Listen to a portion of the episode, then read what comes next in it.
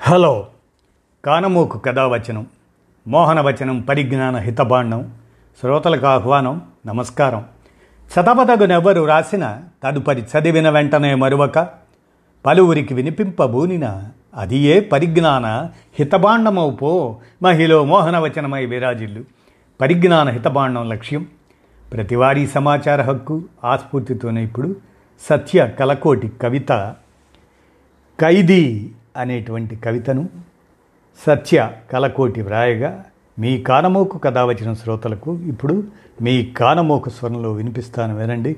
ఖైదీ రచన సత్య కలకోటి చిన్న కవిత ఇక వినండి.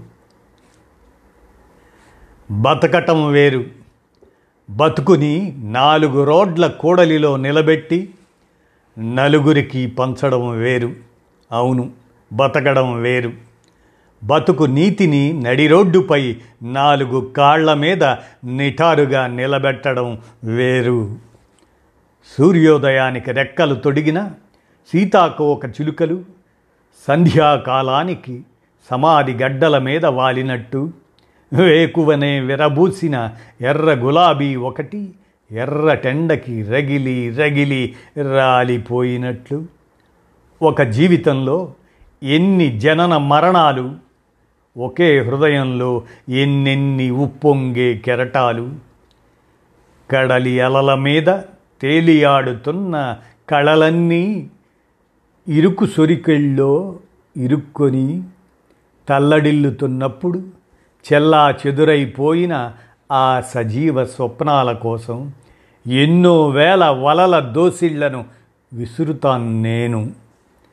ఆదివాసీల ఆవాసాలని నరికేసి నగరాలకి నెత్తుటి తోరణాలు కడుతున్నప్పుడు గుట్టల్ని తొలిచేసి గోండాలకి గ్రైనేట్ వరండాలని విస్తరిస్తున్నప్పుడు మనిషిని సాటి మనిషి హతమారుస్తున్నప్పుడు మనిషికి మనిషే అత్యంత ప్రమాదమైనప్పుడు మనుషుల్లో మనుషులు ఉన్నారు అని తెలియజేయడానికి ఆకలి దప్పికలే సజీవ సాక్ష్యాలు కాదని ఖచ్చితంగా కాసిన్ని కన్నీళ్ళే కావాలని సముద్రంలా విలపిస్తాను నేను.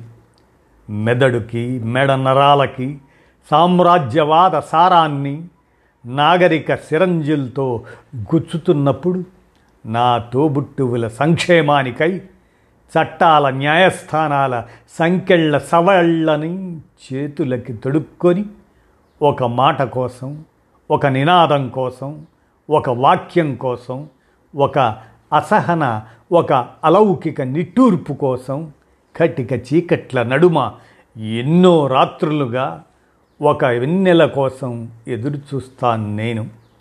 నా అక్షరాలకి నా ఆలోచనలకి అడుగడుగున ఉరితాళ్ళని చెరసాళ్ళను బహుమతిగా ప్రకటిస్తున్న ఈ దేశ పాలకులకు తెలుసు. నేను నిరపరాధినని. అలాగే ప్రపంచ దేశాల పౌర హక్కుల నేతలకి తెలుసు. నేనే ఈ దేశంలో బాధ్యత గల పౌరుణ్ణని. అందుకే నా దేశంలో నేనే ఒక నిరంతర ఖైదీలా నాలుగు కాళ్ళ మీద నిలబడుతున్నాను. దేశమా నన్ను చూచి తలదించుకు గర్వించు అని సత్య కలకోటి ఖైదీ అనే ఈ చిన్న కవితను అందజేయగా మీ కానమోకు కథ వచ్చిన శ్రోతలకు మీ కానమోకు స్వరంలో వినిపించాను. విన్నారుగా? ధన్యవాదాలు.